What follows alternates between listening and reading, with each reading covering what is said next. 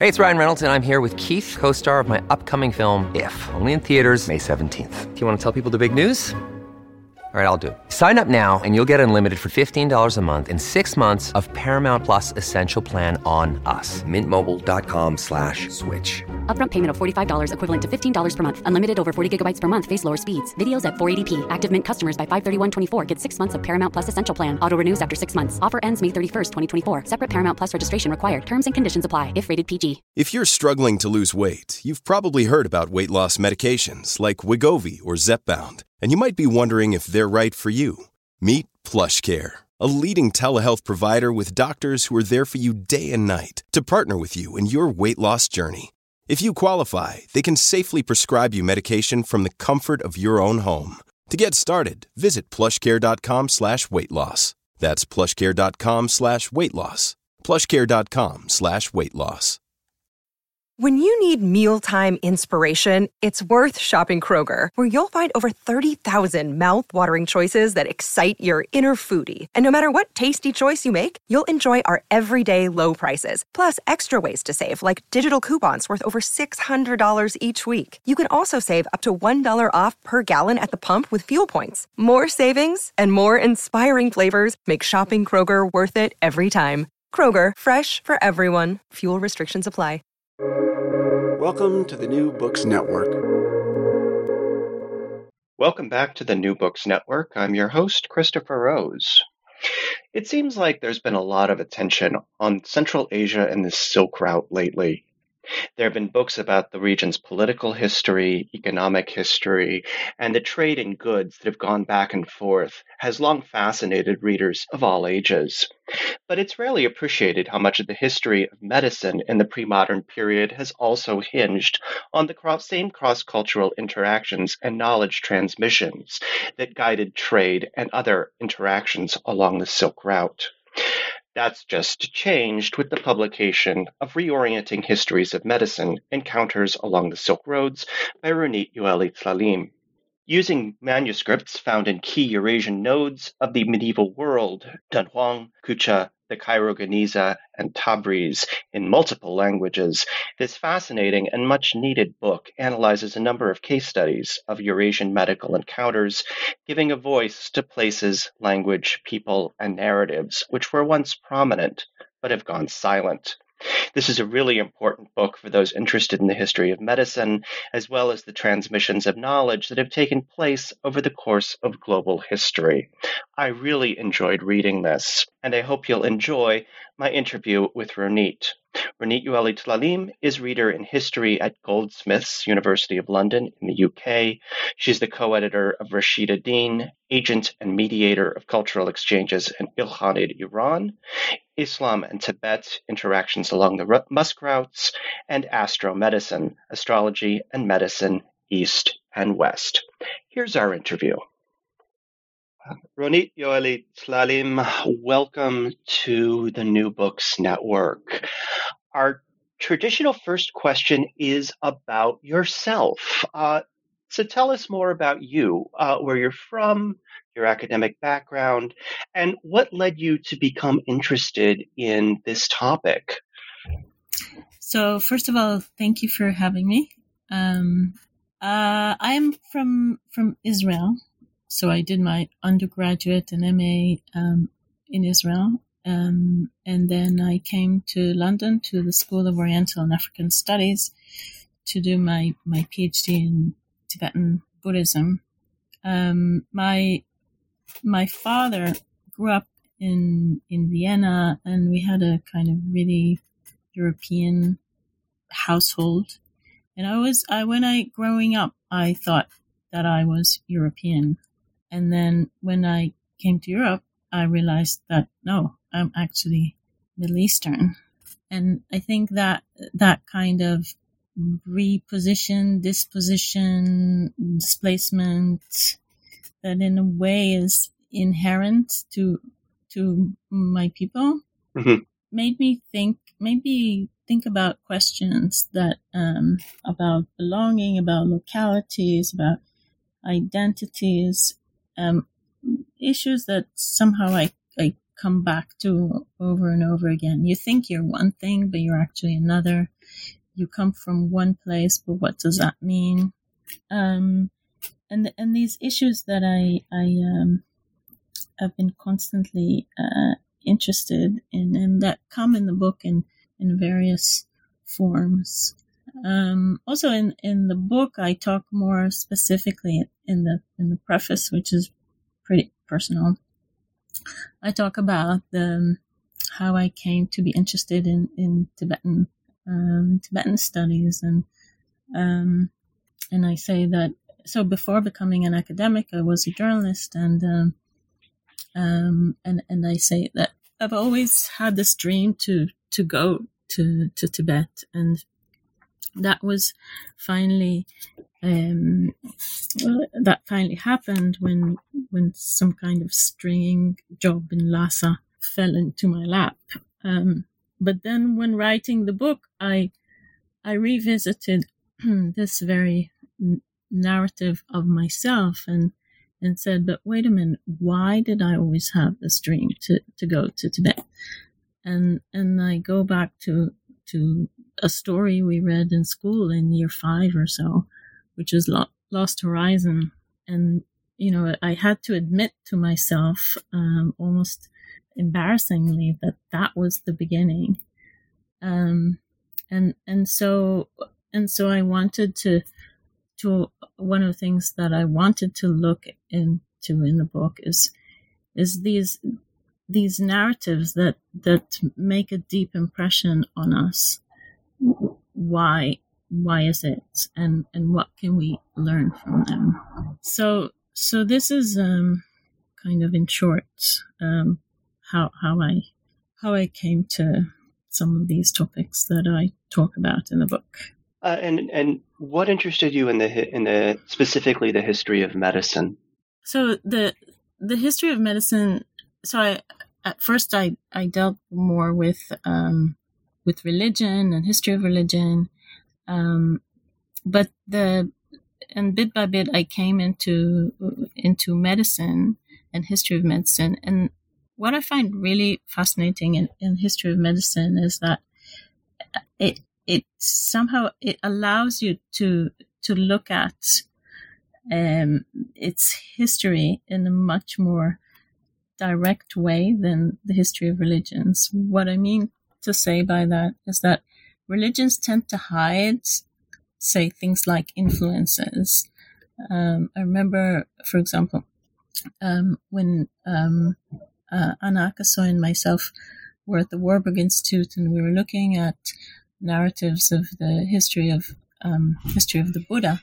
So this narrative that comes from from India, it, we looked at the transmission into into Arabic um, uh, via Rashid ad-Din, but also other transmissions, and then um, from Arabic into Hebrew, and then the the whole Buddhist story of of the um, the history of the of the Buddha becomes very obscure and becomes uh, an Islamic story or or Jewish story because once it it transforms to an, to another culture, the the there is a, a desire to cover up um, so that it it will function in the new context. Whereas in history of medicine, you you can see through the seams, as it were, more easily. And so for for a historian working on transmissions of knowledge, there's a lot to to unpick and to um, to question and to to to dig into.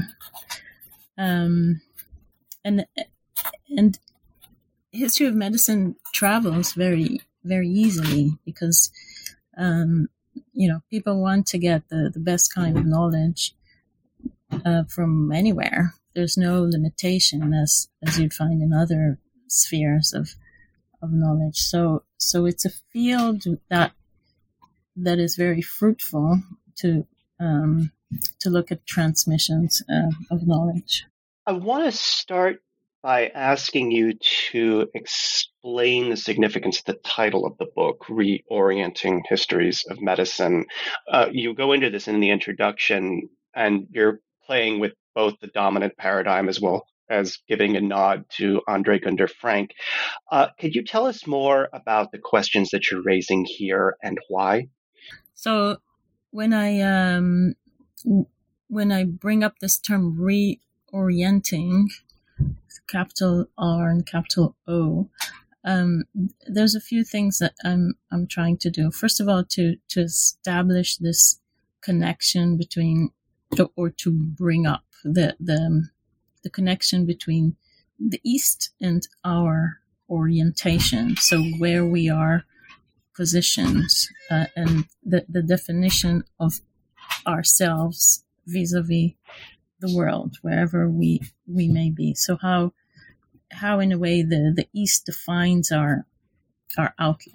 And uh, the the second thing is um, this idea that also Gunder Frank does the, that's moving away from from a Eurocentric bias, or that um, bringing back the importance of, of the East in terms of not just the history of the East, but the history of of global knowledge, of global medicine. Um, so, in a way, this is also what Gunder Frank does in terms of world economy. Um, I'm saying that you know similarly we can do um, this this move when we think about transmissions of knowledge and the the history the history of medicine at large. We have to look at the bigger picture in order to understand um, even things like uh, European um, European medical knowledge.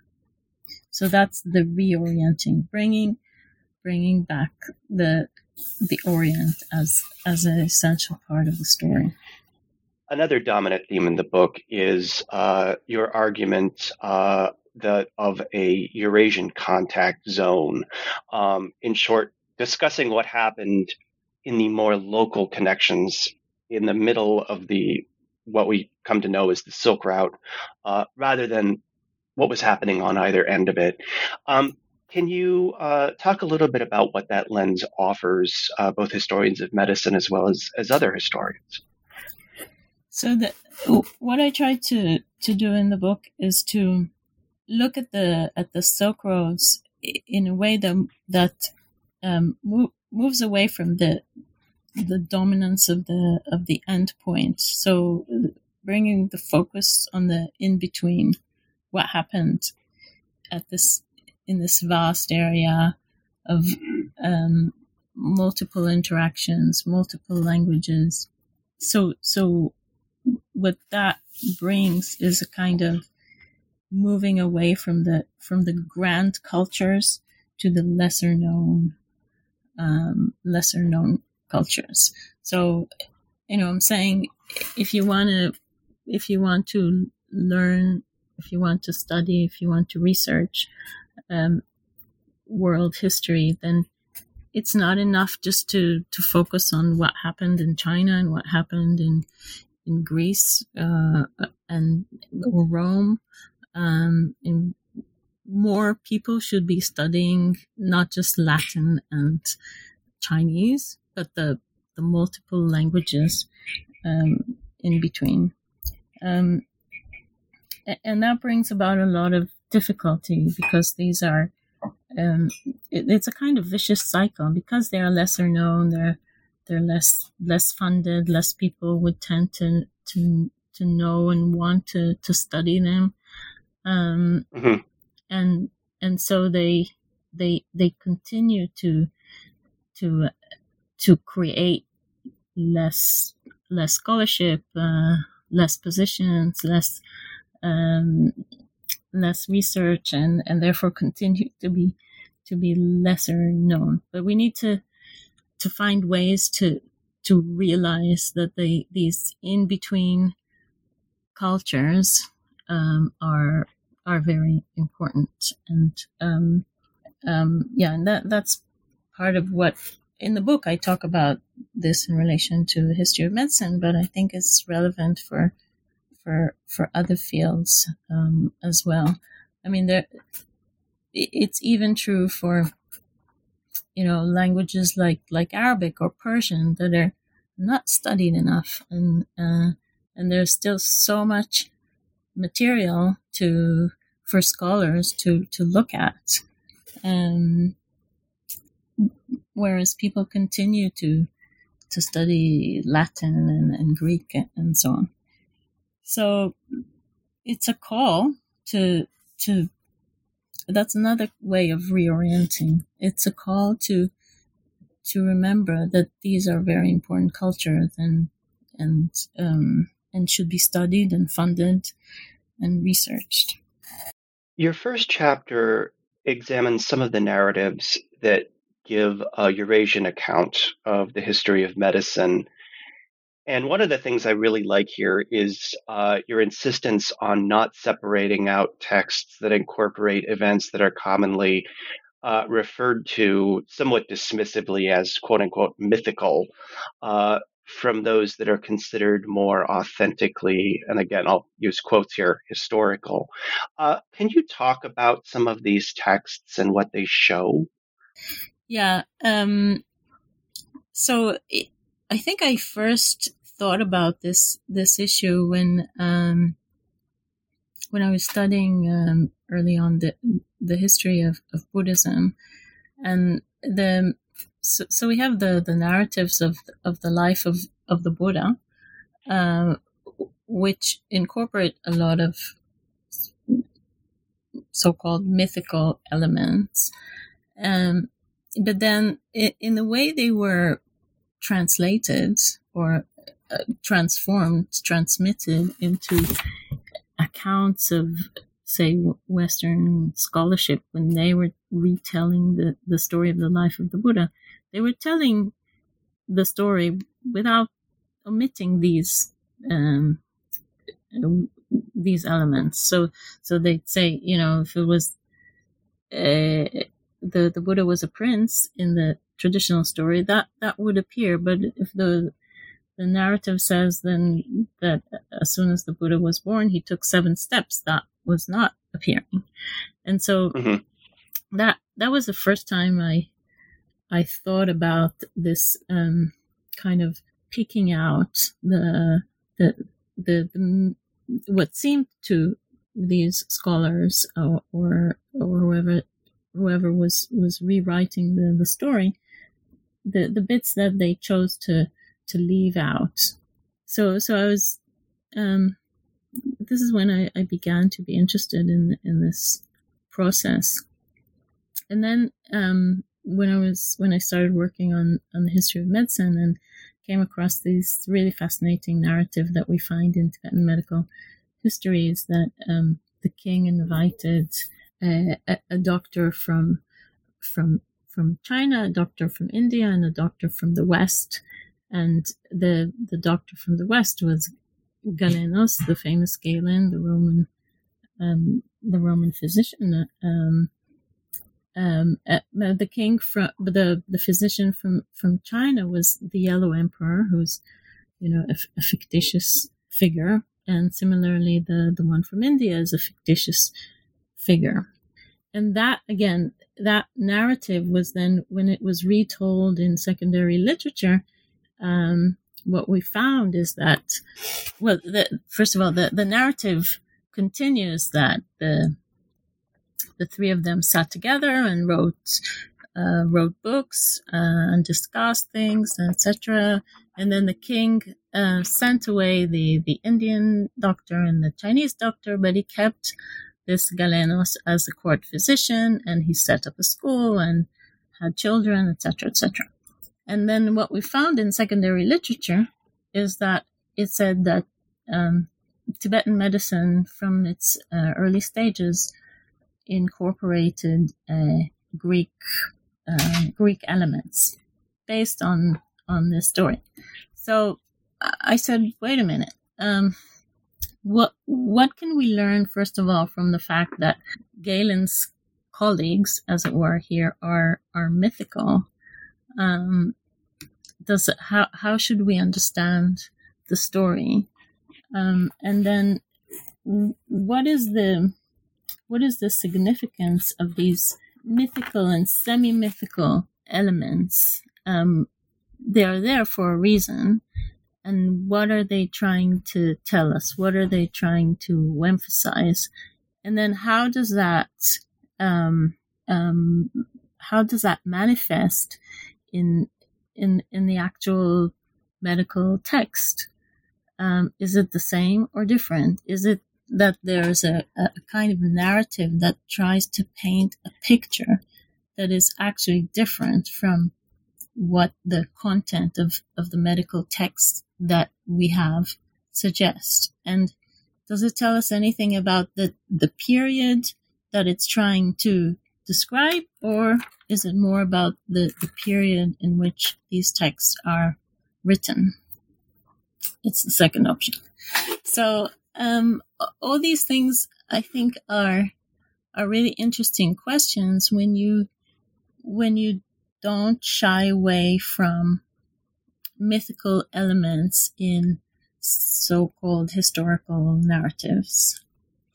Uh, but try to understand why are they there and what are they trying to to tell us.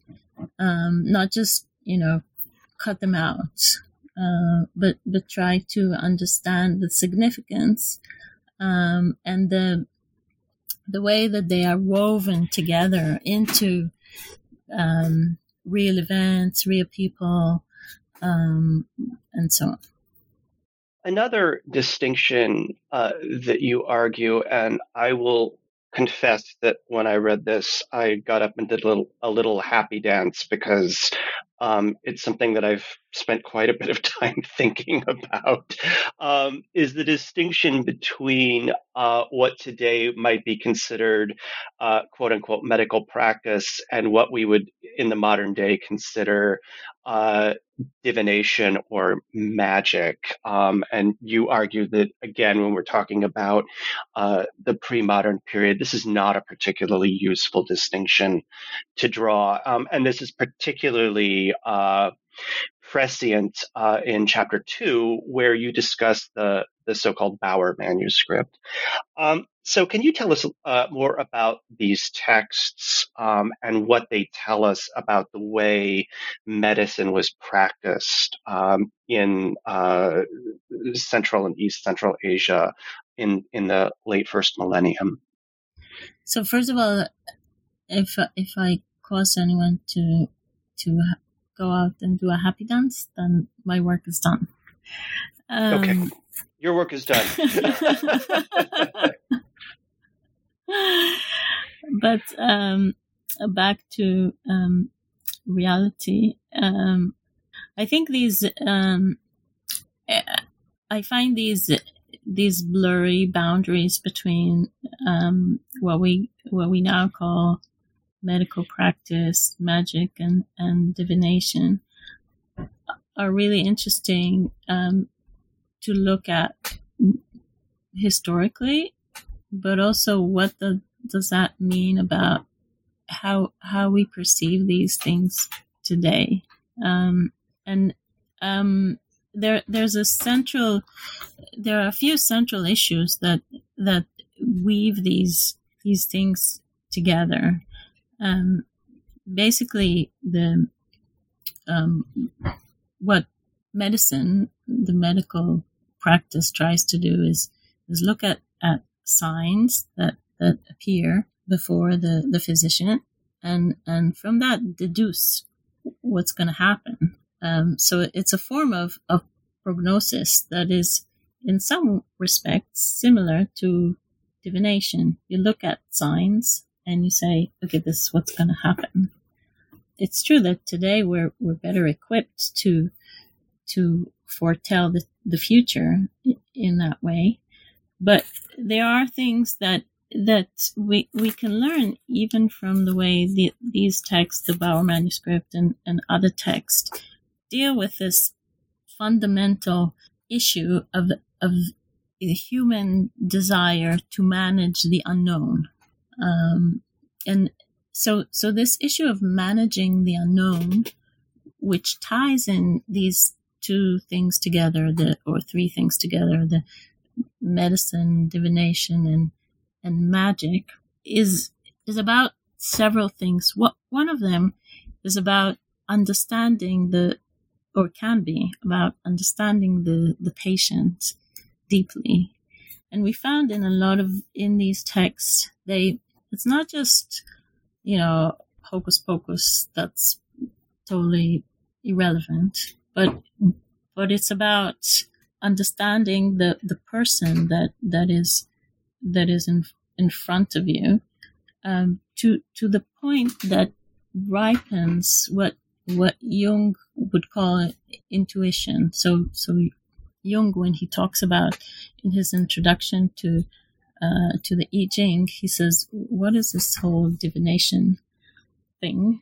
Um, what what does it do to us?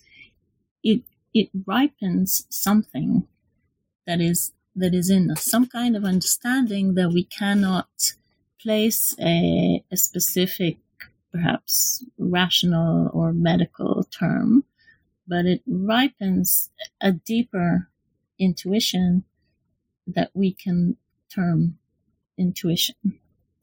And I think that's that's something that that ties these these things together in a way that is instructive to to us to to think about even when we when we consider when we think about what medicine is today and what different forms of medicine are today what do they do what they don't do um, and and how they deal with this basic issue of managing the unknown because there there will always be some unknown. Um, there's obviously less unknowns today, but there's still a lot of unknowns. Um, it's not medicine is not an exact science. Um, mm-hmm. We we are dealing with with human beings that are very complex and and difficult to to to understand. Um, and so um, th- these kinds of questions, as they come up in the in the text that that I talk about, I think um, bring out these um, these issues. And actually, just yesterday, I was reading again um, something that um, uh, Desi Sangye the the regent of the fifth Dalai Lama, said that the uh, wrote at the end of the 17th century or beginning of 18th century about um, so he wrote about medicine and about divination um, and he said um, something along the lines of you know divination allows us in in in certain cases not to um, need to rely on guesswork um, so so there are times and, and questions that you don't know what, as a physician, you don't know what, what to do.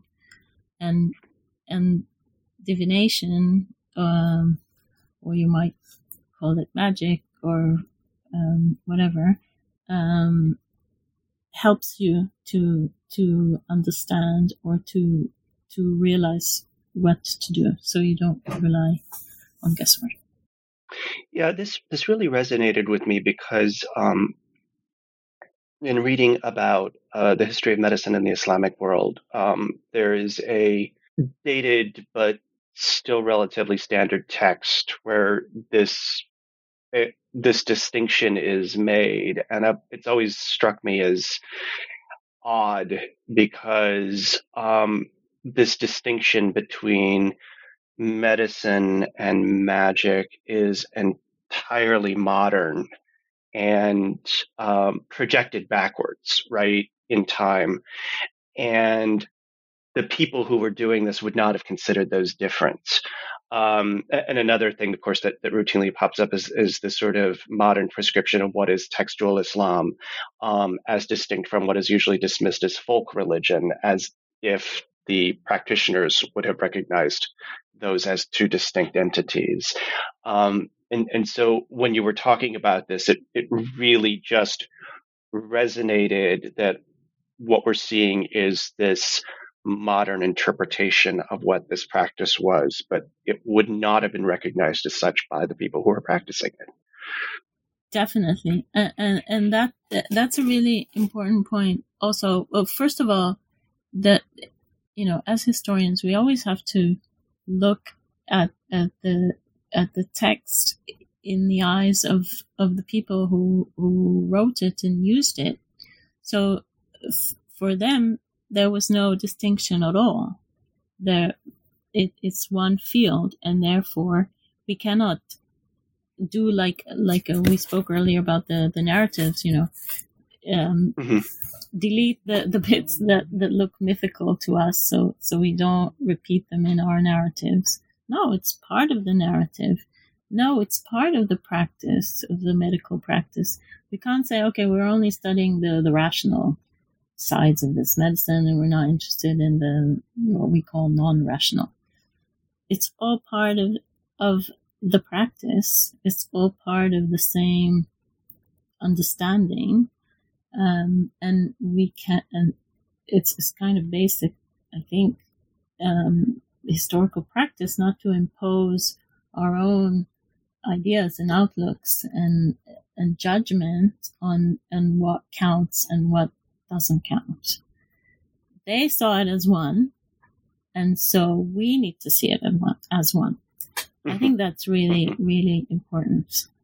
Um, so, having looked at these um, these things, and your book has these wonderful illustrations, um, in particular of uh, the dice that were used um, to to do these divinations. Um, there's some great illustrations in this book. I, I hope that they remain uh, if it goes into paperback.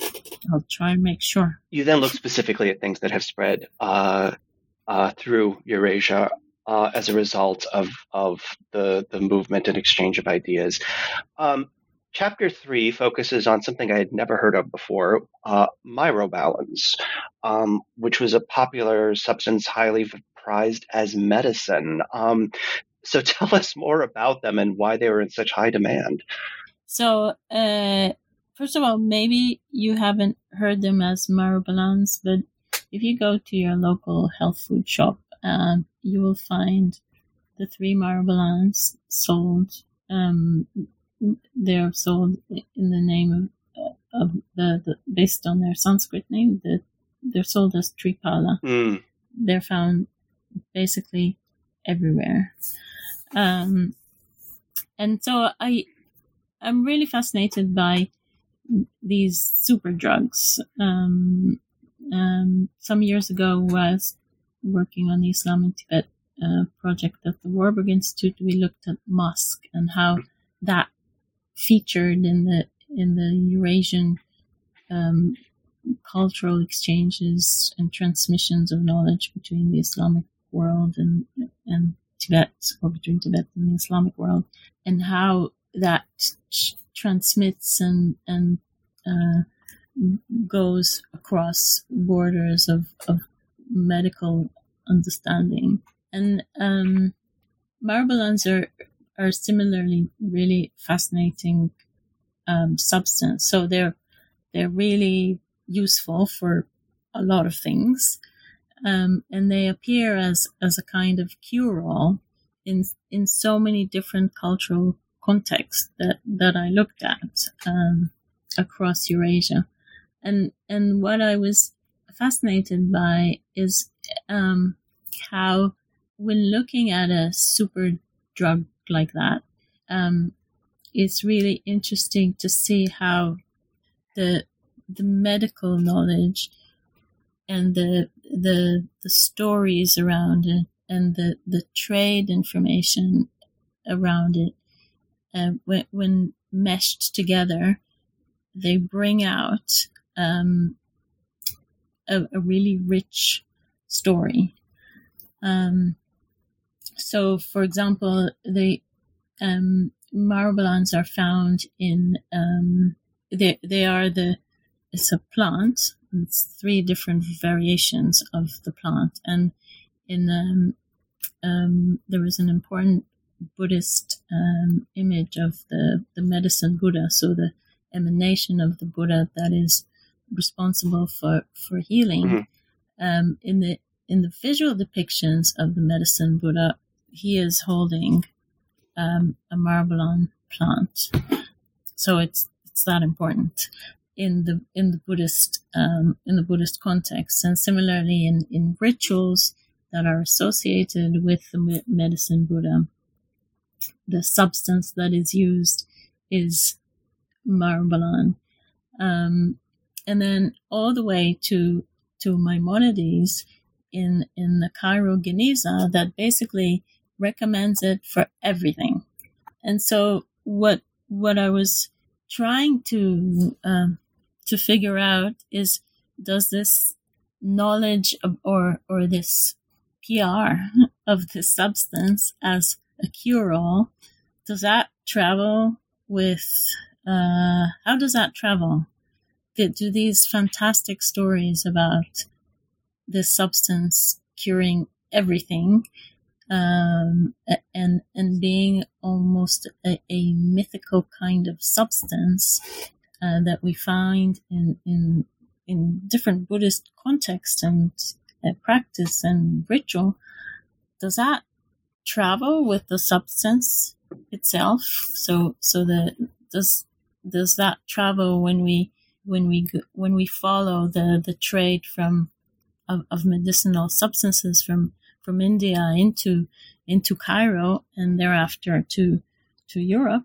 Um, does it um, come with with would traders say, okay, look, this is really good stuff. You should take this, um, and then transmits into into medical knowledge. So, um, so there in, in this chapter, I probe these connections and these um, uh, ways of of um, constructing um, a panacea, a, a cure-all. Um, so yeah, I think it's a really interesting uh, substance to to to look at all these uh, questions. It, it was it was certainly fascinating, especially when you see things attributed to it, like uh, it being said that that people were living a couple of centuries uh, if they took it on a regular basis, and and what again appear to be very fantastical things, but just sort of emphasizing the the miracle nature of this this potent drug. But but again, so that that ties into what we were talking about earlier. So there's again the the interaction between the fantastic and and the real, uh, because I talk about something I talk about in the book is this this idea that in India stuff grows that that is that will give you a very long life or sometimes e- eternal life. And and this is a kind of a motif that that I return to in, in different parts of the book.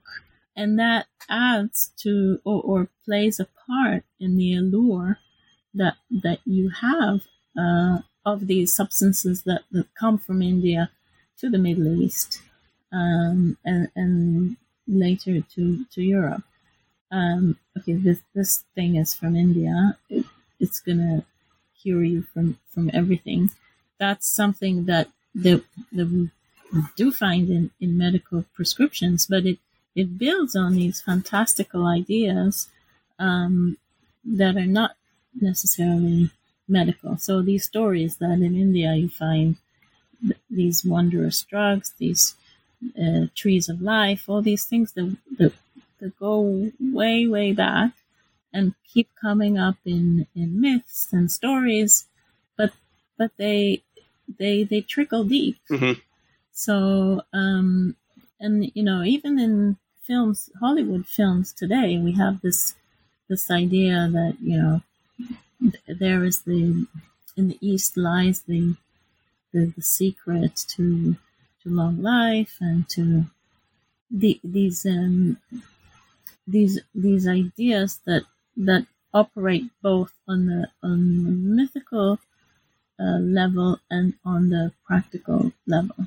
So so what I try to do, I think, throughout the book is is see how these two um, interact the the, the mythical the mythical ideas and the stories that that trickle deep and and how they they interact with with real life stuff.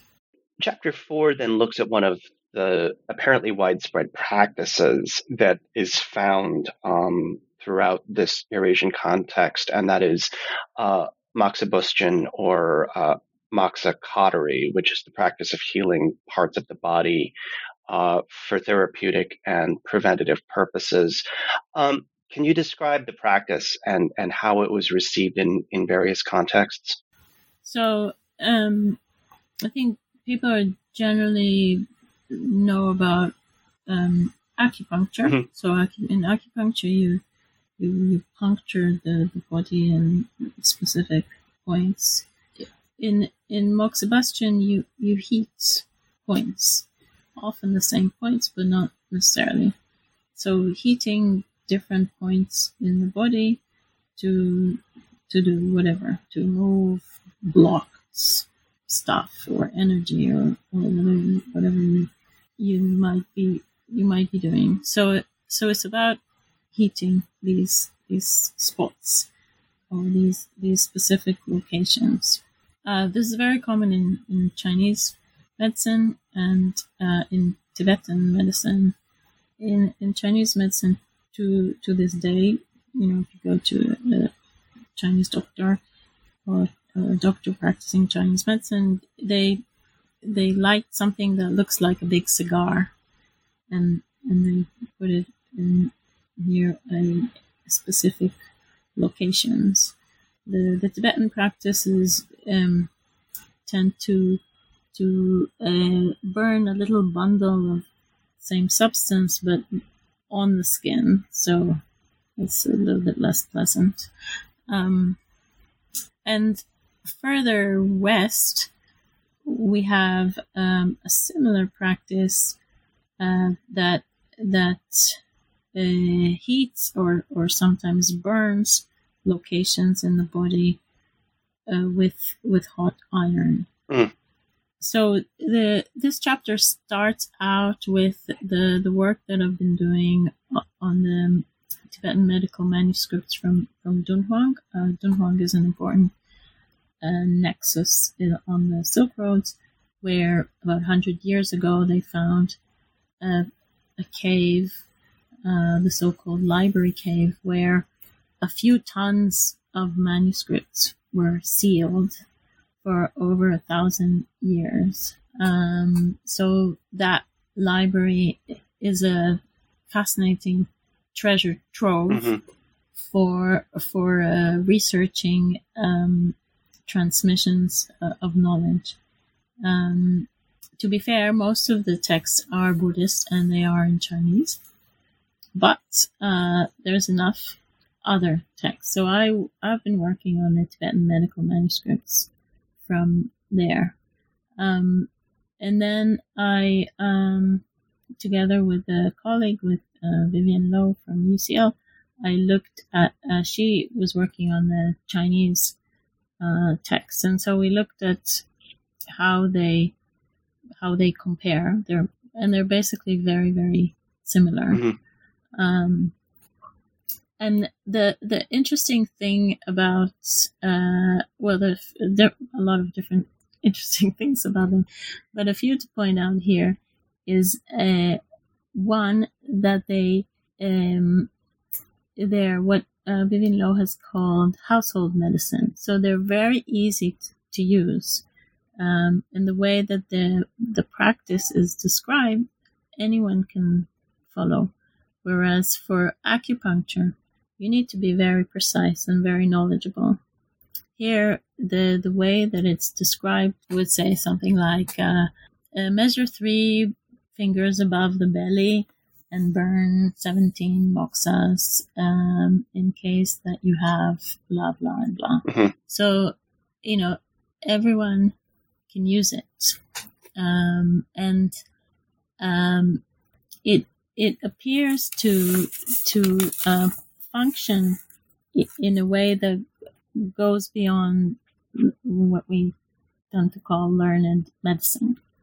And and the other thing that, that is really fascinating in it, both in the practice and the transmission of it, um, is that it comes together with um, illustrations. And these are some of the earliest illustrations we have. Um, and that, and those, so we have the, the knowledge, the construction of that knowledge, and the technology being paper. These are early days of paper. Mm-hmm. Um, we're talking 9th, 10th century. Um, how that that comes together.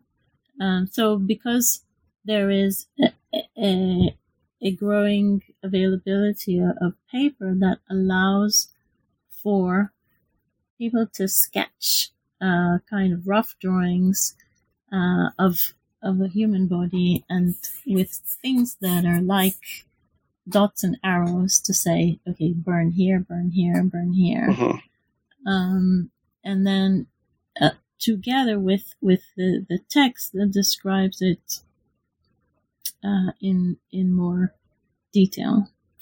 Um, so then we have another really fascinating example of similar um, illustrations not a lot of text that that come from slightly further west. Another important point on the Silk Road, uh, Turfan, where we have an Uyghur uh, example mm-hmm. Of this. It's not clear when it's from, but probably from around the 12th century. So we see this kind of practice moving, moving west.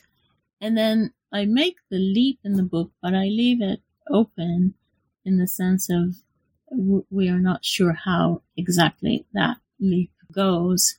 But we find um, similar, slightly later, but similar kind of practices um, also in, in Anatolia. And, and I try to draw the, the, the, possible connections and places where that kind of knowledge would have gone through. Mm-hmm. So whereas in, in the previous chapter I looked at a, at a substance uh, and how we can trace its transmission, what I do in this chapter is is say, oh, here's a here's a practice that's fairly easy to use, especially when you accompany it with with images or drawings that are now becoming more and more easy to do because we have the technology, meaning paper, um, and and how that allows for the the, the cons- a specific construction of or a, a construction of a specific kind of hands-on, easy to use uh, knowledge that then is able to transmit uh, across uh, long geographical areas. Your final chapter looks at uh, Mongol era Iran as a center for intellectual exchange, where it, ideas from China and Tibet mingle with ideas from Central Asia, uh, the Middle East, the Mediterranean, um, and apparently uh, ideas spread as far west as England. Uh, can you describe how this this knowledge hub worked and why it was so successful at this particular period? So this this period and specifically the the the work of uh, Rashid al-Din in in this period um, is a is a topic uh, I began to be interested in when we were working on the Islam and, and Tibet project. The the interesting thing about the the Mongol era um, is that being an empire of uh, so under one roof you have a lot of different cultures. And beyond the kind of the, the popular view of the, of the mongol era as being you know a time of destruction and death and so on there was also a lot of cultural interaction going on. And one of the most interesting um, places of that cultural interaction was was um, in Tabriz under the direction of Rashid al-Din, who was a, himself a doctor but also a minister. So he set up a kind of scholars' town um, in in Tabriz, which is northern Iran of, of today. That was the the Mongol uh, Western court. So after the Mongol Empire disintegrated into four different courts, that was the the westernmost um, court, the the Ilkhanid, hmm and there, um, so he brought into. He said, "This is an amazing opportunity we have under one roof. We have people from all these different cultures. Let's bring them together.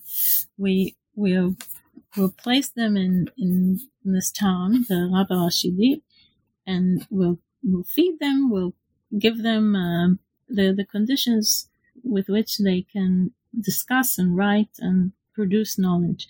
So it's it's a, an incredible initiative if you if you think about it. This is happening in the 13th century, hmm um, and and so we have he gathered people from from China, from Tibet, from India, uh, from all over the the, the Mongol uh, Empire, and he sat them together. And so um, we mostly know about his um, what's called the, the world history, where where he got them together to write uh, a world history. But there's also um, interesting attempts in in medicine. Uh, so um, there is the the first uh, what they produced there is is um, a Persian account of Chinese medicine, the Tansukname, um, again with with illustrations, and there's still work to be done on this fascinating text, um, and um, but but it's it's a really interesting um, um, example of of how medical knowledge um, moved um, at this time. Um, and in the chapter, I also talk about uh, an example of what I try to bring in other parts of the book of, of what I call uh, the cu- cultural meridians. So we, we, we tend to make the distinctions of, okay, this is Eastern medicine, this is Western medicine, uh, this is Asian, this is European. Mhm. But actually, when you look at places where these, uh, where there are fuzzy borders between them, it's interesting to see what what happens. So, so in this chapter, um, one of the things I I do is look at this link between Tabriz, which is, as I said, northern Iran, and Trebizond, which was an important point in Byzantium. And we see that there's um, going back and forth of, of people trying to to learn from each other. So so there is not so the the the some of the of the texts that and the transmissions that I that I talk about there um, that go, for example, from Persian into Greek. The the the point of talking about that that transmission line is something that I tried to do more generally in the book is kind of break the this this idea of that the translation movement is all about Greek into Arabic into Latin. The that the history of medicine is just you know all coming from Greece, Mhm. uh, babysat in inverted commas by by Islamic culture for a few hundred years or almost a thousand years, and then brought back to to Europe in the translation movement from Arabic into Latin. So what I try to do in the book is say it's much more complicated than that, and and the the movement goes goes in all directions, and there is an important input not only of Islamic culture, but also of, of Asian culture that fed into Islamic culture. And medicine here is, is one aspect of it that then got uh, translated or came into into Europe. So this um, this link that I look at in in this chapter of of Tabriz Trebizond and kind of going the the other way, as it were.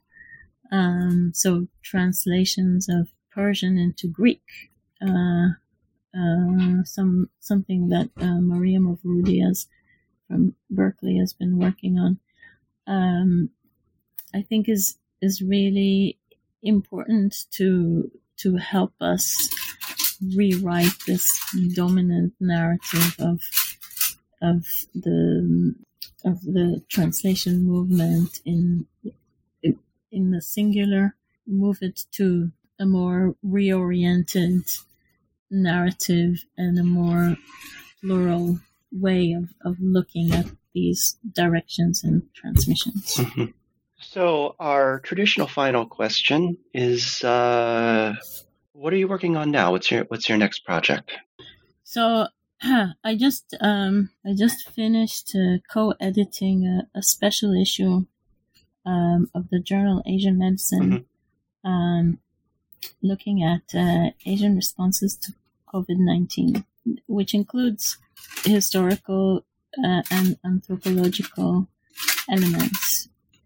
So I think some of these understandings that I that come from these very early periods they are relevant for us to think about today. So we're not there is significance to these kinds of general questions in the way that we think about medicine today. So that's coming out, um, I think, in the next few months. Um, and then I'm trying to, I think the, the book opened up a lot of a lot of uh, windows that um, I would like to to go on. There there are some questions that I haven't managed to answer, and I'd like to go deeper into.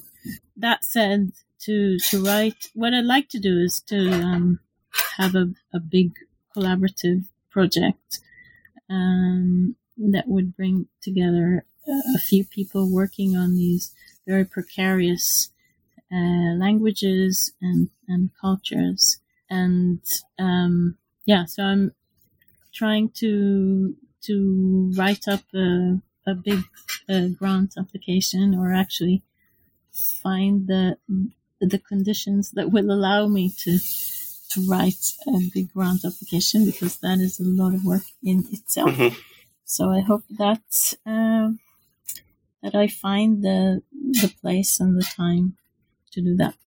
Wow, excellent. And I wish you all the luck with that. Um, this is a great book, and I, I can't wait to see uh, more of your your work and, and what you come up with next. Thank you. Reorienting Histories of Medicine Encounters Along the Silk Roads uh, was published in 2021 by Bloomsbury Press. Ronit Tlalim, thank you so much for being with us. Thank you. Thank you so much. And we'll see you next episode.